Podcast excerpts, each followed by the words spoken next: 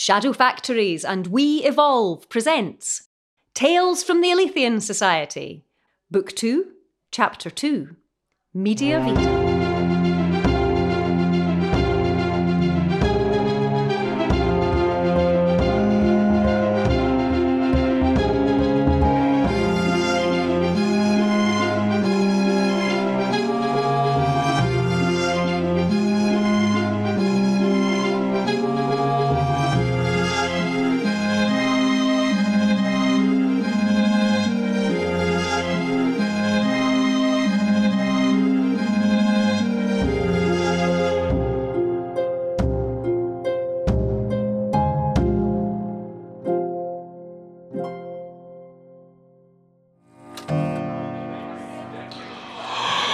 How, how much longer is this dreadful affair going to go on, Godalming?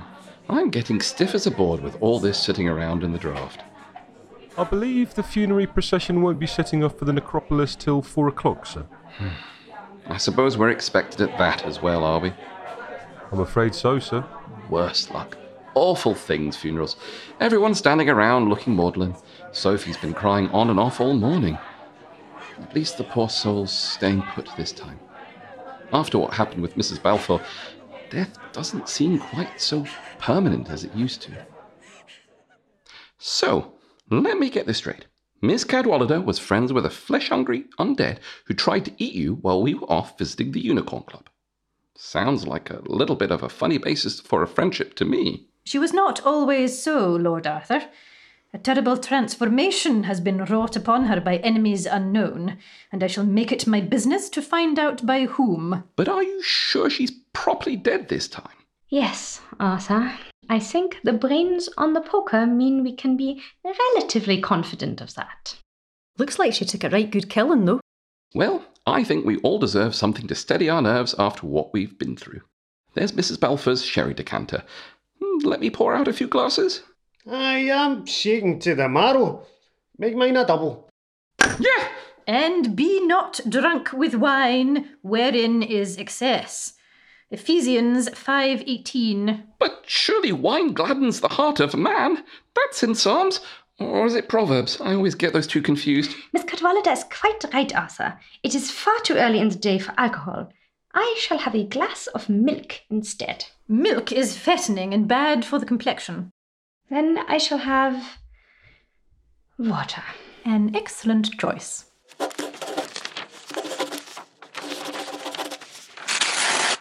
Now, Mr. Banjo, my good laddie, take this shopping list and this purse to Kennington and Jenner's. Tell them to deliver by close of business today. If you're quick, there'll be a wee something in it for you on your return. Right, yeah, Mrs. C. I'll be down there quicker than a horse draws. Oh, Mr. Banjo, you cheeky wee rascal.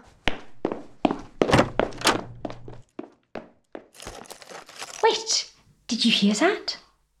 Something or someone is in the chimney.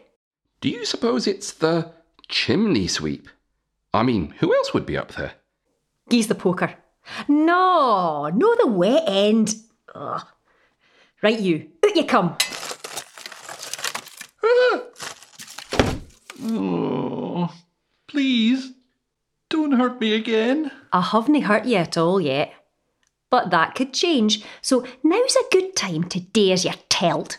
Jessie, look at him. He's terrified. He's little more than a boy. Now, listen to me, young man. What is your name, and are you a relative of the lady of the house? Uh, I'm her son, Robert. Who are you people? I am Miss Cressida Cadwallader, a lifelong friend of your mother. These are my associates. But you can't be wee Robbie. He must be still in short trousers. I- I really am, Miss Cadwallader. Well, you must have eaten up all of your mince and tatties like a good boy. Look how you've grown. Is is that my mother? I am so sorry, Robert. I know this must be terribly distressing for you, but I assure you we had no choice but to end your mother's suffering. She's dead? Thank Christ. Gosh, expecting a big inheritance, are you? No, no. I, I, I love my mother dearly, but something happened to her. She went out two nights ago, but what came back? That thing tried to eat me. I've been hiding up the chimney all night, listening to it moan and scratch at the walls. It may be wearing her face, but that monster is not my mother. Where did she go prior to her transformation? Just to our ladies' club, as usual. The Unicorn Club. I thought as much. Robbie, where does your mother keep the key to her bureau? I wish to inspect her paperwork. On a chain round her neck. For security, you understand. She's very private about that kind of thing. Oh no, don't use all look at me. I'm not putting my hand in in that. Oh, oh. Thank you. Now, Maggie, let's see what secrets you've been keeping from me. May I help? Hmm. Invoices, receipts, several ledgers.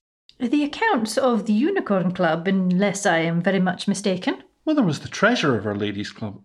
I didn't realise it went much beyond bake sales and raffles, but there are thousands of pounds in these accounts. Give these ledgers your full attention, Lady Roxburgh. Now, what have we here? Margaret's diary. Committee meeting, AGM, EGM, bake sale. Ah, now, what could this be? Ooh, what have you found? There is a solitary entry in Margaret's diary for the date of the evening before her transformation.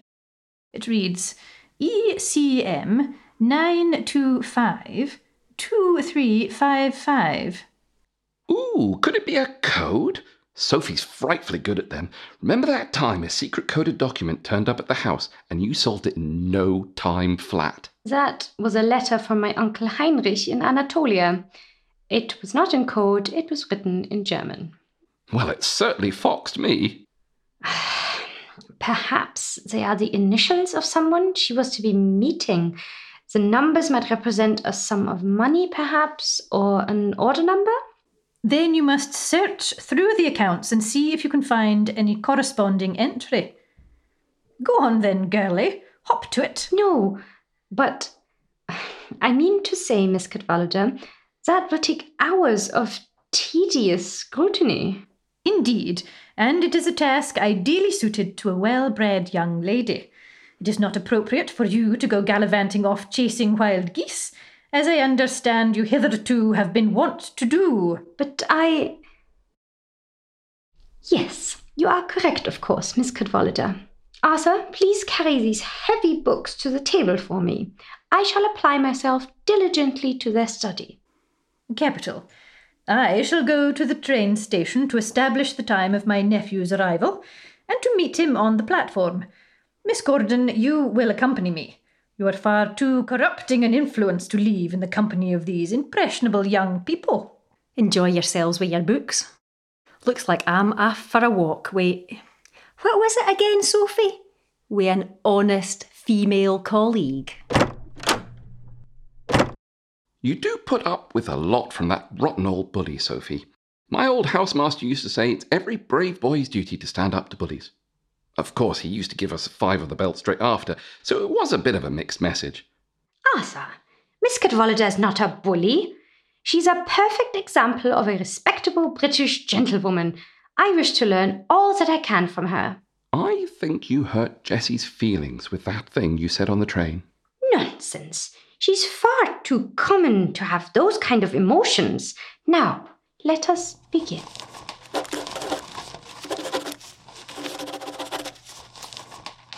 Ah, it's no use, Arthur. This is beyond tedious, and there are so many other fruitful ways we might instead be making use of our time. Well, I, I suppose we could pop upstairs, darling, if you're keen. I have a friend presently studying in the anatomy department of Edinburgh University with whom I have been corresponding. If we were to make our way there, we might be able to make use of the dissecting room to find out more about the circumstances of Miss Balfour's death. I thought you said you shot her and then bludgeoned her to death with a poker. Not that death, Arthur, the previous one. Never mind. If we go quickly, we can be back by the time Miss Cadwallader returns. Who knows? She might even be impressed by my initiative and ingenuity. If you say so, dearest. I do. Come along now, there's a good boy. Looks like it's just you and me again, Mother. I really should do something about the mess. All right then. Let's see what we've got here. Oh, yeah, belter. That's my afternoon sorted. Well, I won't be needing this. Eh, where did all that fog come from? It's a right pea souper. How am I going to find a pub in this? Oh, they put out a wee red light. Hold on, I'm coming.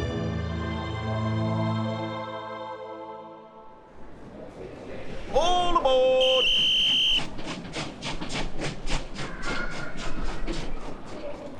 According to the station master, the Leeds train will arrive just after seven. Could we no just have bought a paper for the railway times and saved ourselves the walk? A penny saved is a penny earned, Miss Gordon. Now, we shall repair to the headquarters and return in good time to meet my nephew on the platform. Aye, I wouldn't want to keep the old coot waiting. He'd have an apoplexy if he had to walk home on his own. Do you think they'll put out a pile of sandbags in case the train doesn't stop in time with the extra weight of him and all his gewgaws? In my day, any lunatic who spoke of her superior in such terms would have been flogged raw. My nephew has clearly been remiss in enforcing discipline in his chapter.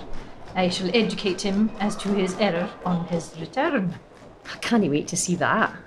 This chapter reeks of informality, almost as much as its chapter house reeks of the deep fat fryer. Now we are alone, I must ask.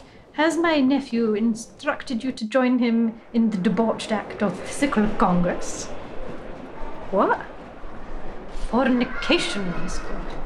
Eh? My nephew has never possessed the moral fortitude to resist gratifying his abominable and unchristian appetites. I should hardly be surprised if he had resorted to your ilk to satisfy the cardinal ones. However, I assume from your vacant expression that he has not. No, he hasn't. You can tell on account of the fact his facial features are still in the usual configuration. Very well. Should he order you to do so in future, I expect you to inform me immediately you have finished. Inform you after I've finished? What? I'm not going to bed with that slobbering old walrus. Good taste and decency aside, they didn't make a bed big enough for two folk in his puffed up head.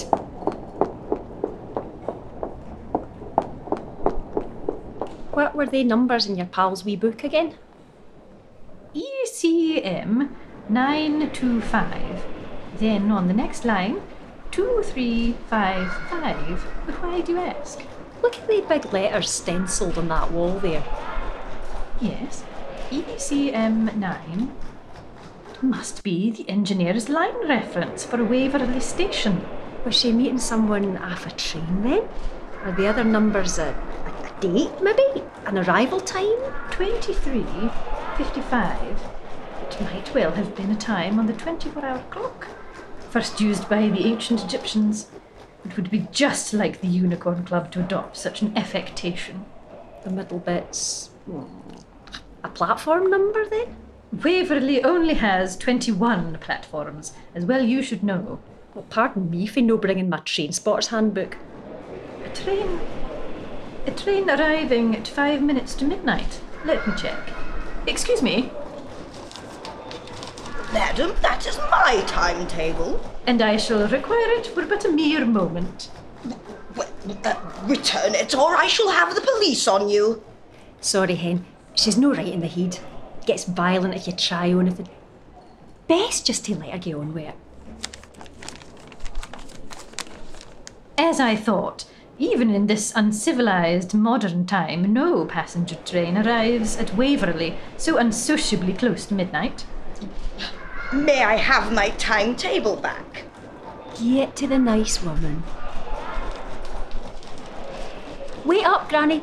We'll go and get you a cup of tea and a wee sit down. That woman should be in an institution. No argument here, Hen.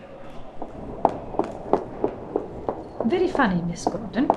I suppose you think yourself quite the wit after that little display.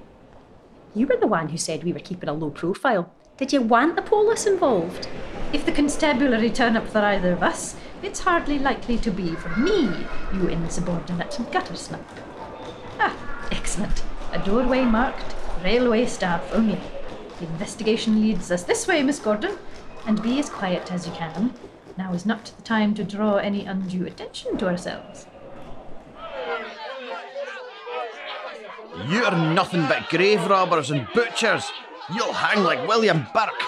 This is all a bit rowdy. Should we come back later? He is back our deed. Have courage, dear heart.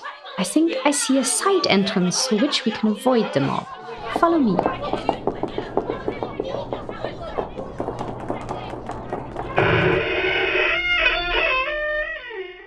It's the 12th cranial nerve. Gosh, look at those chaps over there. They look hard at work. Is one of them your medical student friend? Is it Lady Roxburgh? So good to finally meet you. I'm so glad you found the time to visit. Dear Isabel, you look just like your photograph.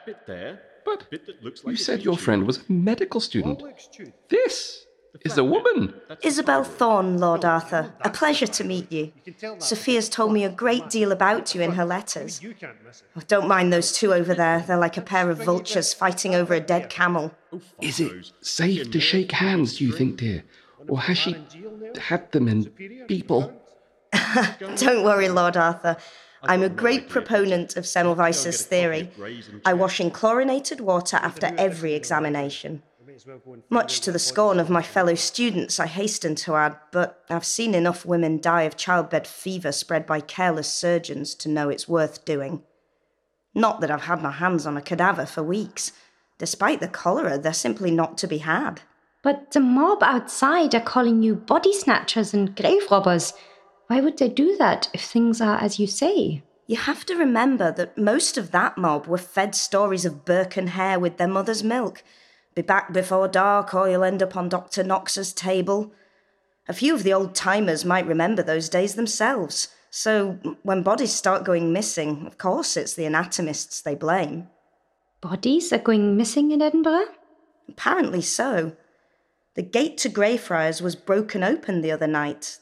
They say that graves have been opened and the bodies spirited away. Of course, now people are digging up their nearest and dearest to check whether or not they're still there. It's impossible to tell which tombs have been opened by resurrectionists and which by loving relatives.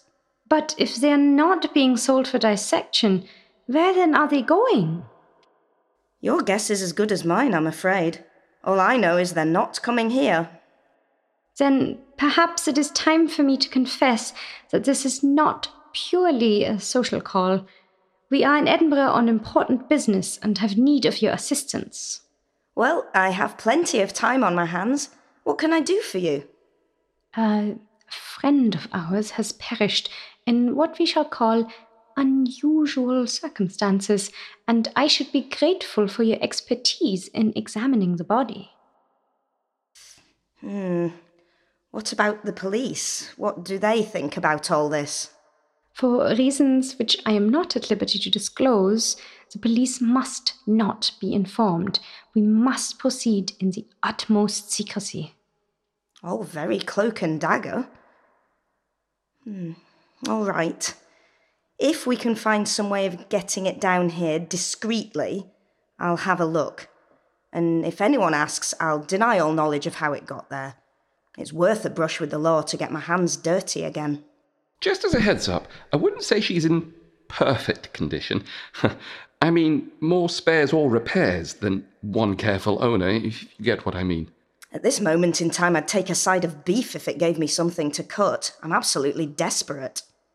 Don't you worry that all this gory business will spoil your marriage prospects, Miss Thorne? Not in the slightest, for the simple reason that it's Mrs. Thorne already. You're married? But what will you do if your husband finds out? As it happens, he's very supportive of the whole thing.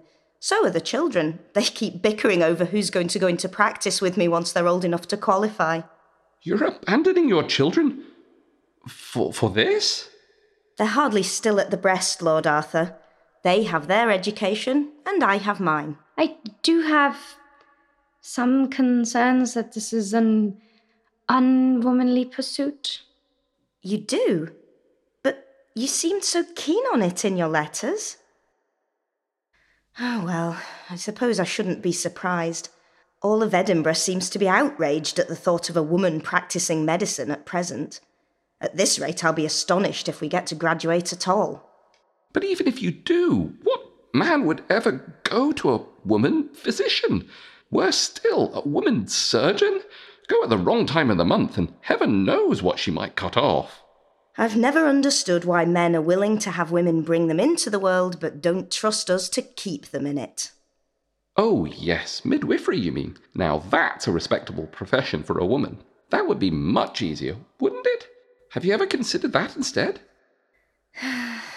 Once or twice, yes. Oh, on the subject of midwives, how long after you're married does it usually take to have babies? Only it's been a couple of years, you see, and I rather expected the stork to be along with a little bundle by now. Sophia, have you had the talk with him about where babies come from? oh, yes, I know it's not really the stork, though it did come as a bit of a shock when I found out. Well, then, remember that midwives and obstetricians can help the baby out, but you still have to put it in there in the first place. Assuming you're both in good health and you're having plenty of intercourse, it should happen before long. Oh, that shouldn't be a problem then. We talk all the time. Arthur, she means the other kind of intercourse. And if nothing happens, see a doctor to check everything's in good working order. Which is yet further proof of the need for female physicians. Sophia, wouldn't you prefer your doctor to be a woman when it comes to rummaging about in your bloomers? I prefer to avoid any rummaging in that area entirely. And there's your diagnosis. At any rate, you have a corpse that's not getting any fresher in this heat. Come with me and we'll arrange for it to be brought down to the laboratory to see what I can find out for you. And keep it quiet.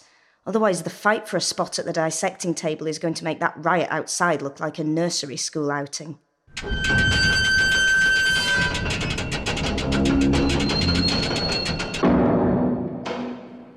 Railway yard. If dear Maggie was not here to meet a passenger locomotive, then perhaps it was a freight train. Observe the railway sidings in the sheds, all of them neatly numbered for ease of reference. And here we have it siding number 25, and a railway carriage on it.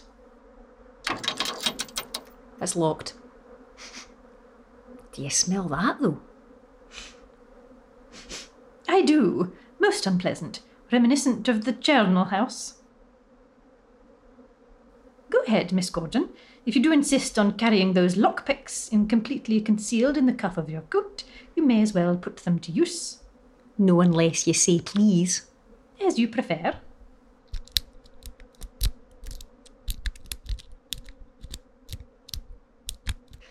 Nice one. What have we got in here then?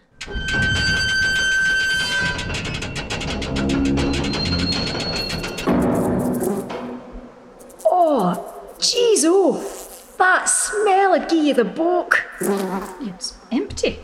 The cargo has been removed, but whatever it was must have been wrapped in all that stained cloth. That's what the stink's coming off. Coarse linen, sewn roughly into long bags. All of them have been crudely ripped open. They look awfully like dirty winding sheets. Look down on the floor. Those marks. Footprints. Bearings. Pointing towards the door. All right, I've already had my ration of the walking deed for day. I'm good to go now.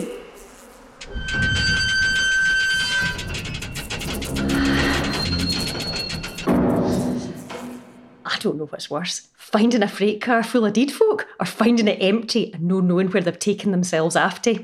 Hey, you two, stop there! Boz, we've been spotted. You go ahead. I'll remain to deal with the guard. What is it with you cadwalladers and this noble self sacrifice thing? But all right then, if you insist. What are you doing here? The yard's out of bounds to the public. Oh, oh, that woman stole my purse. I have followed her all this way. Thank heavens you are here to help. That's sleek it all bosom. You wait here, missus. I'll catch her for you. Hey, you! Stop, thief! Now, time for a nice cup of tea and a sit down. Granny, indeed.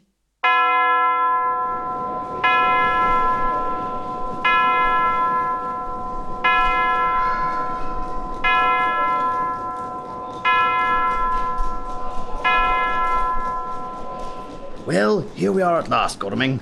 Only in the abominable Jocklands could this city be mistaken for the Athens of the North, but compared to Glasgow, it's positively civilized.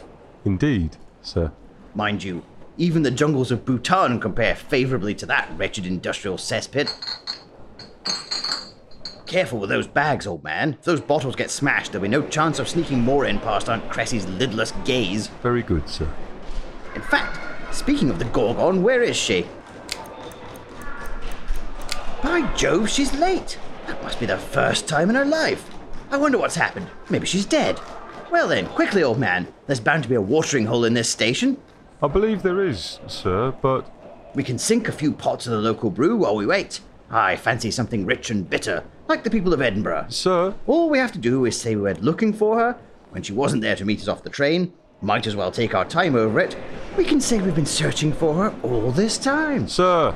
The dreadful old termagant will never know the truth. Hieronymus!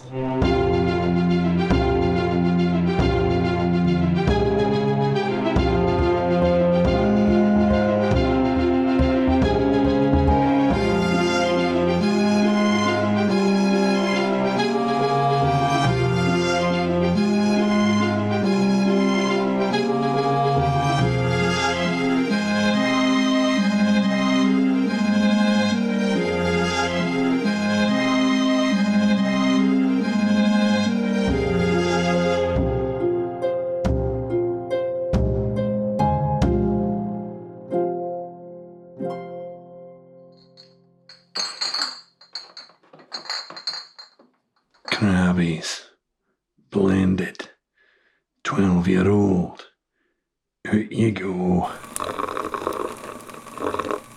James Eady Distilleries. Single malt. Eighteen year old.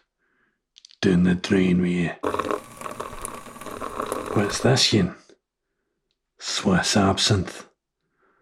Must belong to her ladyship. Mm, I wouldn't want to get on her bad side. I'll plank the empty bottles in old Fusty Lugs' room. He'll get the blame for drinking it. What's this? A letter addressed to me. Could it be a last missive from Dr. Pritchard, Lord rest his soul, to his beloved servant Gillespie?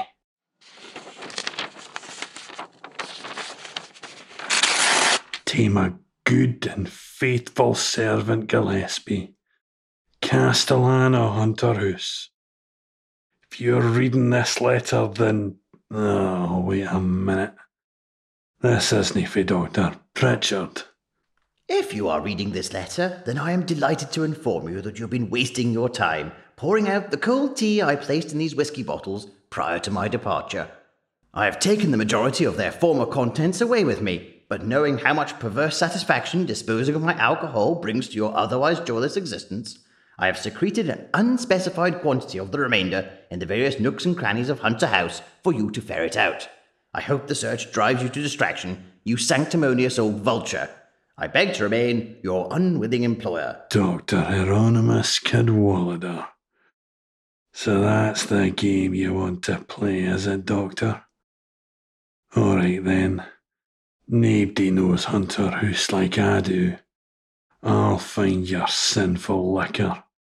And when I do, you'll know like what I top it up with. Miss Gillespie, put the kettle on and warm up the muckle teapot. I've a powerful need for hydration.